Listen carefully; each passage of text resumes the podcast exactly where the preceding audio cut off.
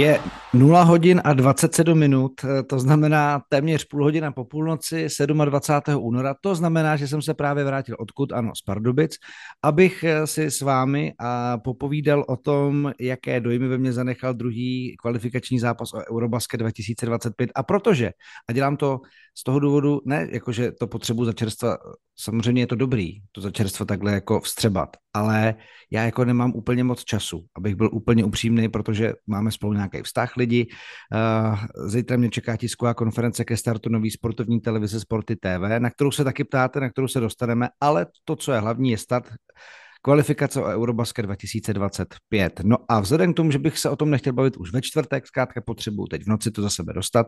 A člověkem, který eh, bdí, je vzhůru a zároveň sleduje nejen české zápasy, ale veškeré kvalifikační dění v Evropě a ve světě, tak je Michal neboli Žvanil o basketu na Instagramu, se kterým si píšu a i díky kterému mám občas přehled o tom, co se všude v Evropě šustne. Takže já tě zdravím při tvý premiéře v podcastu pod košem. Ahoj a díky za to, že jsi přijal pozvání. Ahoj Jirko, díky za pozvání. Takže Začneme od toho čerstvějšího zápasu. Samozřejmě projdeme si oba dva ty mače, jak ten v Řecku, tak ten teď domácí s Velkou Británií. Zkusíme z toho vytáhnout nějaké pozitivní věci, nějaké rysy, řekněme třeba, jestli usledujeme rukopis nového trenéra Diego Okampa a něco, kam se vlastně tenhle ten manšaft může vrtnout eh, směrem k tomu roku 2025, kdyby teda jsme ho chtěli vidět na finálním turnaji a možná, jak se už občas tak jako říká, by to měl být last dance téhleté basketbalové generace. Eh, kterou popoháněl opět v Pardubicích Tomáš Satoranský. Několik velice dlouhých a upracovaných útoků rozčísnul trojkou v poslední vteřině. Myslím si, že třetí čtvrtina zlomila eh, britský odpor, ale Britové to Čechům nedali úplně zadarmo a já si myslím, že už jako nejmáme tady nikde po Evropě úplný trpaslíky. Každý zápas bude těžký. Důležitý povinný dva body, ale zároveň i to, že ten tým, i když to neměl od začátku lehký, udržel svou identitu, udržel i díky podpoře domácích fanoušků to, na čem staví. To znamená ten rychlej přechod, spousta bodů z rychlých protiútoků a pak se trefili konečně i nějaký ty trojkaři a navíc tam byl Eliup Kiziho, takže jako možná i srdce jako basketbalového fančmekera mohlo zůstat, uh, mohlo plesat. Jak jsi to vnímal ty, tu dnešní výhru? Mě by zajímalo, jak to vypadalo v britský šatně hned po tom, co zápas skončil, protože předpokládám, že už od dveří Mark Štojtl řval pro boha, jak je možný, že jste jim dovolili 19 útočných doskoků. Jo, protože jestli něco, tak můžeme se tady bavit o trojkách, o ztrátách, rychlosti, pomalosti, hádání se, ale 19 útočných doskoků proti dvěma útočným doskokům je prostě tak rozdílová statistika, že jako ve výsledku ano, tohle to vyhrálo. Jo? My jsme na body z druhých šancí dali 11 bodů, mohli jsme dát víc, jako když máš 19 útočných doskoků, tak ten potenciál je jako skoro 40 bodů, ale OK, dali jsme 11 bodů z druhých šancí, Británie dala 2. Takže to si myslím, že tohle to rozhodlo maximálně. Jak jsi říkal, Británie už dávno není slabá. Ono je to, je to takový složitý v tom, že na jednu stranu tahle jako když, když slyšíš Británie, tak si nikdy neřekneš basketbal, že jo? jo můžeš si říct fotbal, hmm. můžeš si říct rugby, kriket a pak hromada dalších sportů, který ani nesleduju, ale basketbal si většinou neřekneš. Na druhou stranu uh, eh, NBA kolikrát koketovala, jestli teda jako tam uh, nebude rozšíření do té Evropy, jestli by to nebyly jako zajímavý prachy, většinou se to nevyplatilo kvůli tomu, jak je to daleko. Uh, možná by bylo zajímavější si jako nechat říct uh, od Vojty Hrubana, jak to vypadalo mezi Lions v Londýně. Uh, každopádně rozhodně se zlepšili. Uh, před zápasem trenér říkal, mám ambici dát vám 30 trojek. Ano, 30 nám jich nedali, ale dali nám jich 12 a spotřebovali na to jenom 18 pokusů. Dokonce první čtvrtka, tak tam to měli 4-4. No. No, ta nastavila kurz toho zápasu, ze kterého jsme se prostě museli vyhrabat, protože Britové potvrdili to, co vlastně čím udolali nizozemce. Myslím, že těch trojek dali podobně v tom svém vítězném prvním zápase a bylo vidět, že jsou kousaví, že jakmile jim trošku padá, tak prostě je to tým, který ti nedá nic zadarmo a musíš se o to posnažit. No. Souhlasím, souhlasím. Jako ono mnohokrát během zápasu zaznělo Britové a trojky, dali jich 12, my jsme jich dali 13, jo, takže jsme jich dali vlastně ještě víc. Na druhou stranu my jsme na to potřebovali jako 32 střel, oni 18, jo, skoro polovinu. Jo, takže prostě, když si vezmeš nějakou úspěšnost, OK, pak určitě zajímavý asistence, že 26-15 pro nás, prostě byl to týmový basketbal, ale ono se to říká, prostě ten britský basket, asi jak je angloamerický, tak je prostě podobný tomu, že... Nebo takový anglo-nigerský možná občas, jakoby, jo. prostě jsou to individuality a moc si jako na to nehrajou.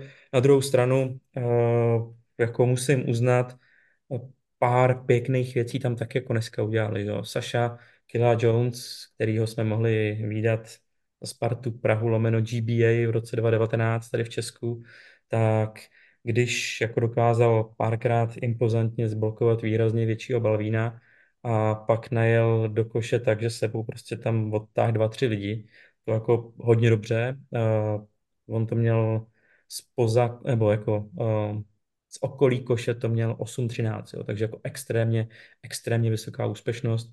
Dneska odehrál nádherný utkání, i když teda taky tam bylo pět ztrát, jo, takže když se podíváme na celkovou bilanci ztrát 17-15, jako, tak uh, nebyly to nejlepší výkony. Hmm. No, když tomu připočteš těch 18 řeckých uh, z Píreu, tak to okno vlastně z tohohle pohledu nevypadá úplně ideálně, že jo? No, trochu nám ten míč jako utíká, jo, a, a řekl bych, že uh, měli jsme relativně příznivý los, uh, prostě máme tam složitý Řecko, uh, proti uh, proti Británii a proti uh, Nizozemí jsou to jako povinný, povinný výhry, možná o to je to složitější, ale když se podívám zase, jako ať se můžeme opřít o nějakou kvantitativní záležitost, tak z pohledu FIBA rankingu je Řecko devátý, my jsme devatenáctý, Nizozemí 52 a Británie 53. Jo, to znamená, bylo to příznivý z pohledu toho, že tam prostě na nás nečíhali Lotyši a a Lotyši a Litevci, abychom si jako vylámali ty zuby víc. Takže já vidím celkovou, celkový postup i, i kvůli dnešnímu vítězství jako dobře. Ve výsledku oni postupují 3 za 4, jo, takže prostě nám stačí, stačí se tam jako vyhrabat, ale, ale řeší se i body a tam nás na konci samozřejmě můžou mrzet nějaký nedaný šestky, protože to je druhá věc, jako kterou bych, jako, za kterou bych ten tým úplně taky nepochválil. 13,22, to je 59%. Jo. Když měl však úspěšnost kolem 55%, tak se mu smáli. Jo. A my tady máme uh, eh, 13,22 s tím krém de la krém rozehrávačů a dalších. A to jde to primárně za Martinem Peterkou, on to měl 1,4, Ondra sehnal 3,6, no prostě to samozřejmě bolí, no. Štěstí to není teda zápas, který by ty šestky nějakým způsobem rozhodovaly samozřejmě jako nějaký indikátor to je. Já bych se spíš vlastně zastavil u té rotace, protože jsem si nemohl nevšimnout eh, masivní podpory asi aktuální formy Matěje Svobody v rámci uh, online diskutérů, kteří si ho přáli vidět už v Řecku. Uh, na soupisce byl až teď proti Velké Británii, ale do zápasu nezasáhnul. Spíš eh, mi jde o to, že když se podívám na ty minuty, tak eh, pořád je to ta stará parta v úvozovkách, což jako nemyslím vůbec špatně, protože jsou to staří známí.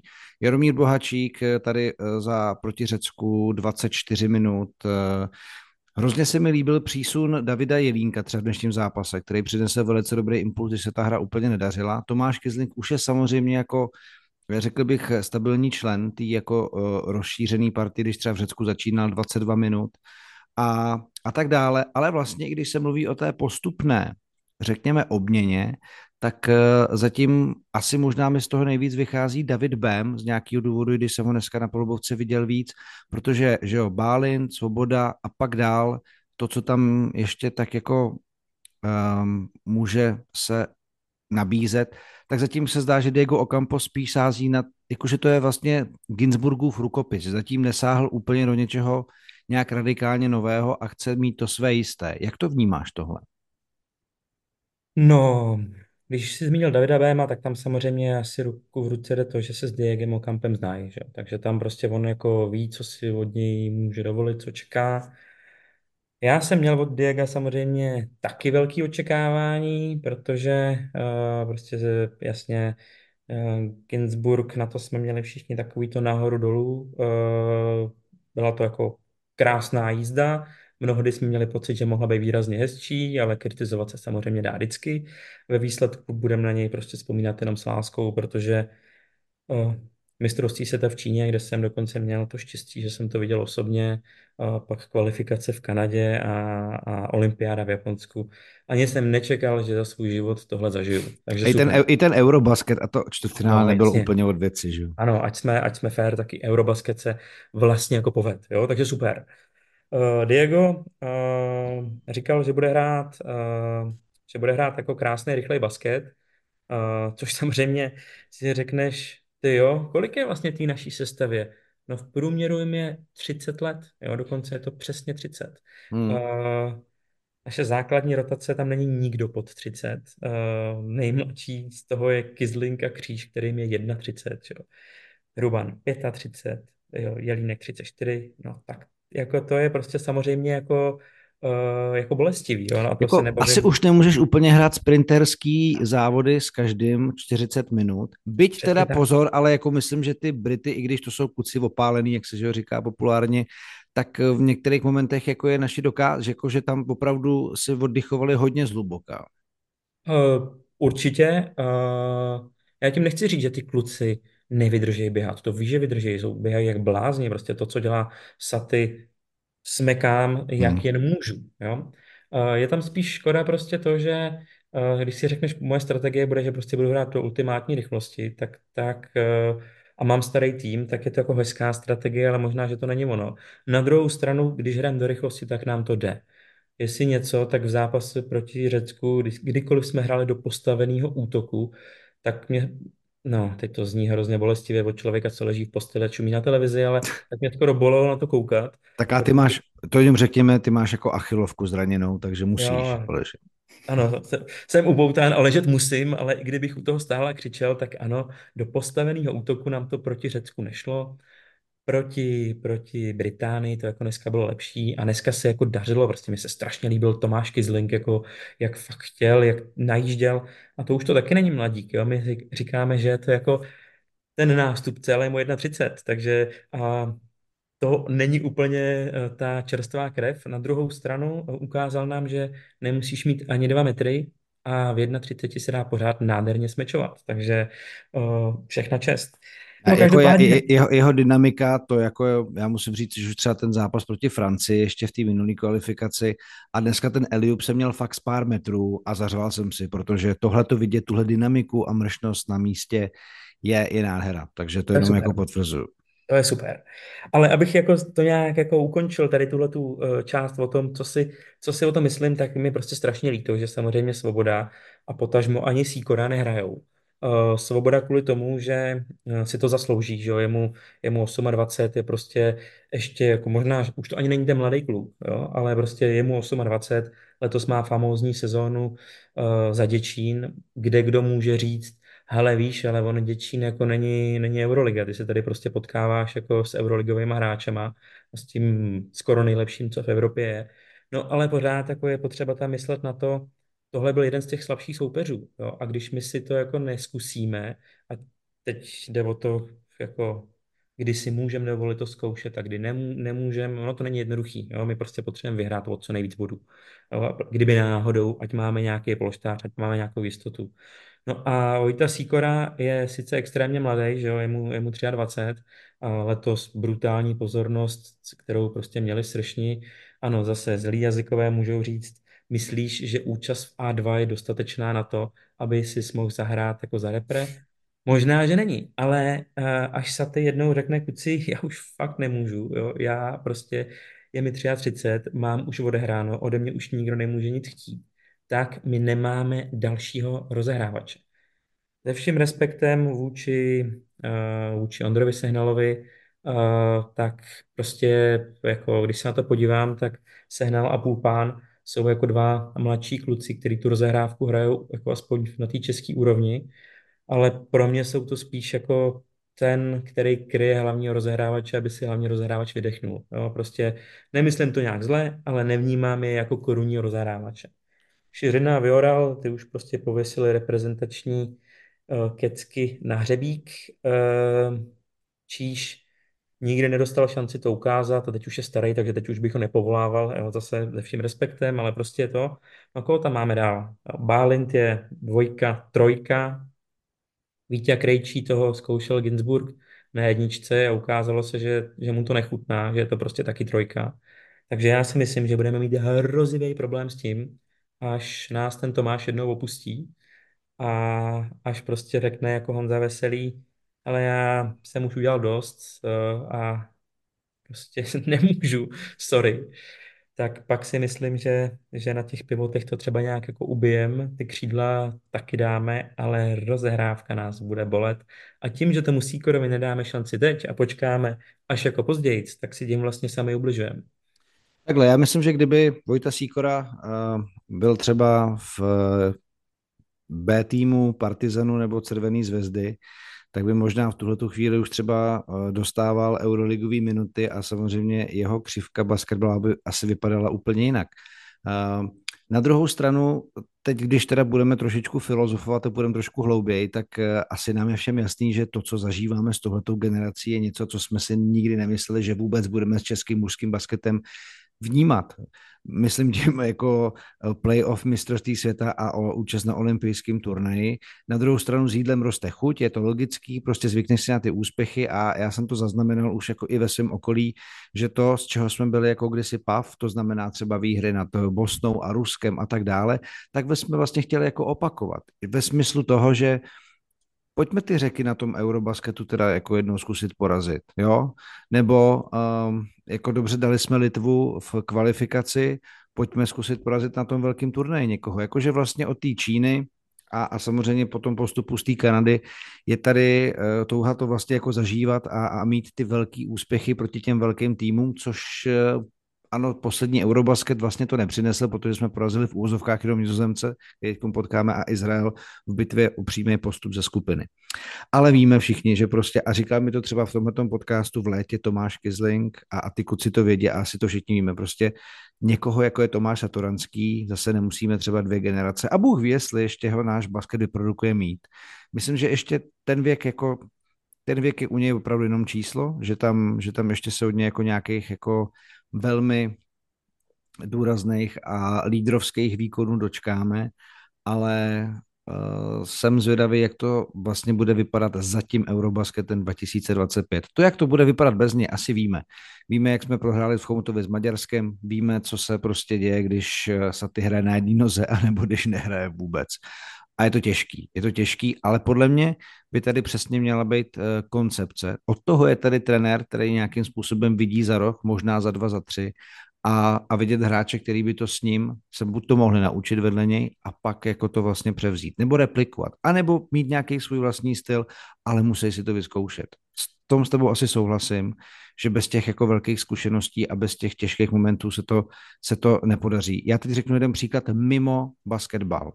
Na mistrovství světa v házení 2021 jsem komentoval Němce, což je prostě házenkářská velmoc a řekněme, že tam nemají s tou základnou úplně problémy, ale určitou dobu šli trošku jako ze, z výsluní. A e, v roce 2021 vytáhl trenér Gislason Juri Hoknora, což byl prostě 19-letý cucáček, a dal ho na těžký zápas, myslím, že s Maďarskem na celou koncovku. A on to tam kazil. A fakt, jako je to stálo body a ten turnaj jsem úplně nepoved. Teď to byla jejich, a to jsme v roce 2024, teď na domácím euru, to byla jejich hlavní hvězda. Co tím chci říct? Tři roky, progres, vošlehej se, vyzkoušej si to. Ano, on hrál nejlepší soutěž světa, to je pravda. Jo, jakoby samozřejmě pořád se tady bavíme písek, eh, Jasně. partizan a tak, ale já jsem jako zastáncem těch zkušeností ve smyslu toho, že nikde jinde to, jako to z knížek nevyčteš a jinde to nenačerpáš. Budíš to alespoň nějaký osmělení, a, a e, na druhou stranu, když jsem se s Vojtou bavil po tom jeho druhém tripu dublu v tomhle podcastu, tak jsme se bavili jako opravdu jako ve velmi teoretických frázích o reprezentaci. Teď tam je, tak počkejme půl roku a třeba se třeba se proti Nizozemsku už jako chytne víc, že jo. Ale jak jako věřím tomu, rozumím tomu týmu přání ve smyslu toho, za takových lidí tady asi ten basket úplně jako na běžícím pásu neprodukuje. No, já to nemyslím to jako kritiku i pro trenéra, jako je tedy extrémně krátce, že jo, není to prostě, že by, že by to, že by tady táhnul čtvrtou, pátou sezónu. Jo? A to si pak můžeme stěžovat. Reálně to byl takový jako druhý, druhý ostrý zápas teďka. Mm. Jenom spíš takový jako přáníčko. Uh, mě totiž nenapadá moc nikdo další. Jo? Prostě na tom rozhrávce mě prostě nenapadá nikdo další.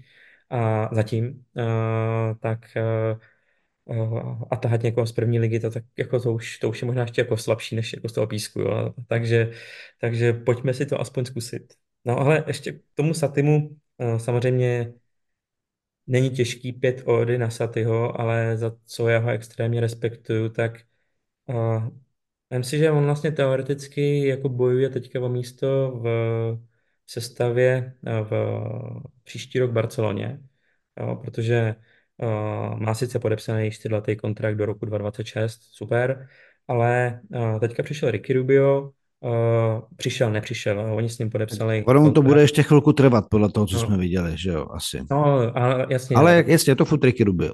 Je to furt Ricky Rubio, je to jeden z těch příkladů, který v 15 ukázal, že nic není nemožný a že i v 15 můžeš mít v průměru asi tři zisky na zápas v nejlepší, druhý nejlepší lize světa. Takže uh, je to Ricky Rubio a on možná ani nepřišel, že oni jako s ním podepsali kontrakt, ale jak v Evropě se nemusí jako ukazovat detaily kontraktu, tak reálně ho podepsali jenom kvůli tomu, že prostě 6.2 to museli udělat, 7.2. byl trade, trade deadline a kdyby náhodou, nebo transfer deadline, co tomu říká v Eurolize, takže aby o tu možnost nepřišli, jo, ale ani nevíme, jestli si vlastně něco vzájemně platí, nebo jak to funguje, ale když bude chtít, může naskočit a příští rok třeba naskočí. Do hmm. toho uh, Barcelona pokukuje po Keenanovi Evansovi, že? ten dává 25 bodů za Žalgiris, na konci roku mu skončí smlouva a určitě nebude chtít prostě dál běhat v Litvě. Jo? A kam půjde? Prostě podívá se do Reálu, podívá se, podívá se do Barcelony. No a prostě Saty i přesto, jakože by možná mohl odpočívat, teďka má za sebou náročnou část sezóny, do toho byly teďka ten španělský královský pohár, že jako Padel Rey, kde taky se nezastavil a místo toho, aby prostě si po tom poháru užil pár dní volno jako Honza Veselý, tak prostě řekne ne, já jsem prostě srdcař, já chci a ještě naopak tam, tam, tam veselý ho tahal, že jo, a byla nějaká taková jako dohoda, nebo aspoň se to psalo, já jsem s Tomášem nemluvil, takže nevím, ale psalo se, že když pojede jeden, pojede i druhý. Nestalo se, uh, no, jako uh, já jsem, ještě když bych doplnil k tomuhle, tak samozřejmě, když Veselý to odmít těch pár let zpátky nějakou kvalifikaci, tomu bylo nějakých těch 28, tak jsem byl takový jako hořký, jakože hele, je to kvůli tomu, aby se na dovolenou, teď jako není, teď ne, že bys měl povinnost, ale přeci není to krásný jako reprezentovat, a, ale teď mu to rozhodně za zlý nemám, jo, jako, že, že nejel, nemám tam vůbec žádnou hořkost, udělal pro český basket strašně moc a věřím, že spíš to vnímá jako, hele, vy se tam probojujete a já, já prostě se pak připojím, až o něco půjde, jo. Kamarád to trochu kriticky jako zhodnotil, že uh, když je ti 34, máš fakt suprovou sezónu za druhou nejlepší, jako za druhý nejlepší celek ve druhý nejlepší soutěži na světě, tak jestli budeš uh, riskovat zranění kvůli zemi, která si váží basketu natolik, že když je Final Four československého poháru, tak na zápas jdeš v 11 a v televizi se na něj nepodíváš, protože tam běžejí česk, eh, běžkotoulky nebo sled sokolů. Já bych to tak kriticky neviděl. Eh, myslím si, že se u nás ta basketbalová kultura dost zlepšila, ale prostě se mu nedivím, že si potřebuje odpočinout, protože určitě je strašně unavený. Ale když vidíš ten program, je to masakr a hlavně intenzita těch zápasů, jo, yes. takže tak jenom pokud jste slyšeli cvaknutí vedle mého mikrofonu, tak ten, ten dnešní díl sponzoruje Red Bull, děkuji mu. Dlouho jsem nepoužil. Tak, ale ha, dobře, dostali jsme se k Veselkovi. No hele, takhle úplně upřímně, eh, ten důraz pod tím košem, no, Ondra Balvín, že byl nejlepší střelec v Řecku, tohle to byl typově úplně jiný zápas. Musím říct teda, že tak jako Britové dokázali obsypat a obložit jak eh, veku v lahutkářství, tak to jsem dlouho neviděl. Neměl to fakt jako jednoduchý. Ani Martin Peterka, ono vůbec ten útok 5 na 5 do té jako eh, zahuštěný britský obrany byl, byl těžší. A vlastně to možná potvrdilo ten trend, že ne vždycky to bylo úplně ideální v tomto okně, prostě uh, ve hře doplných. Na druhou stranu Martin Kříž udělal, a jako já musím fakt říct, že to je borec, který který na tom hřišti vybojuje úplně všechno, i to, co je ztracený a zdánlivě úplně nemožný. Fakt obdivuju jeho zarputilost a bojovnost do všeho úplně jít.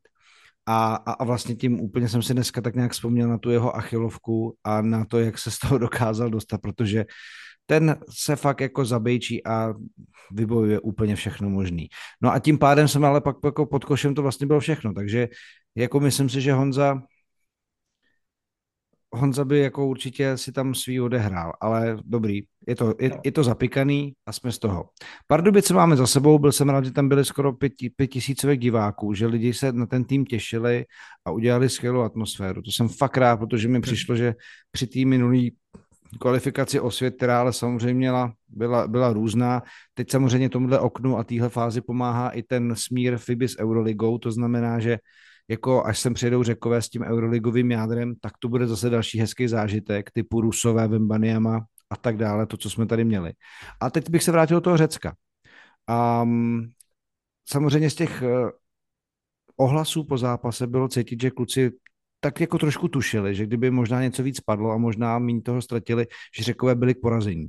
Což jako v kotli v Pireju je věta, kterou bys možná úplně nečekal, že řekneš na druhou stranu, uh, na druhou stranu prostě těch chyb a těch střel bylo tak jako málo proměněných, že, uh, že jako řekové asi si to prostě v tom závěru vybojovali zaslouženě, to je jasný. Co ti spíš ten zápas jakoby řek, nebo respektive já chápu, že to teď bereme zpětně, ale mm, jak jako na tebe vlastně působilo tohleto? Já jsem se těšil na ten kotel, já jsem se těšil na tu konfrontaci s týmem, který na který teď nemáme vlastně dobrý vzpomínky z posledního Eurobasketu a který navíc vede člověk, který ho v rámci evropských eh, vod uznávám skoro úplně nejvíc. To znamená Vasilis Panulis a, a to je myslím člověk, který jako jejich tým může posunout dost, dost daleko. Tak your take. Ale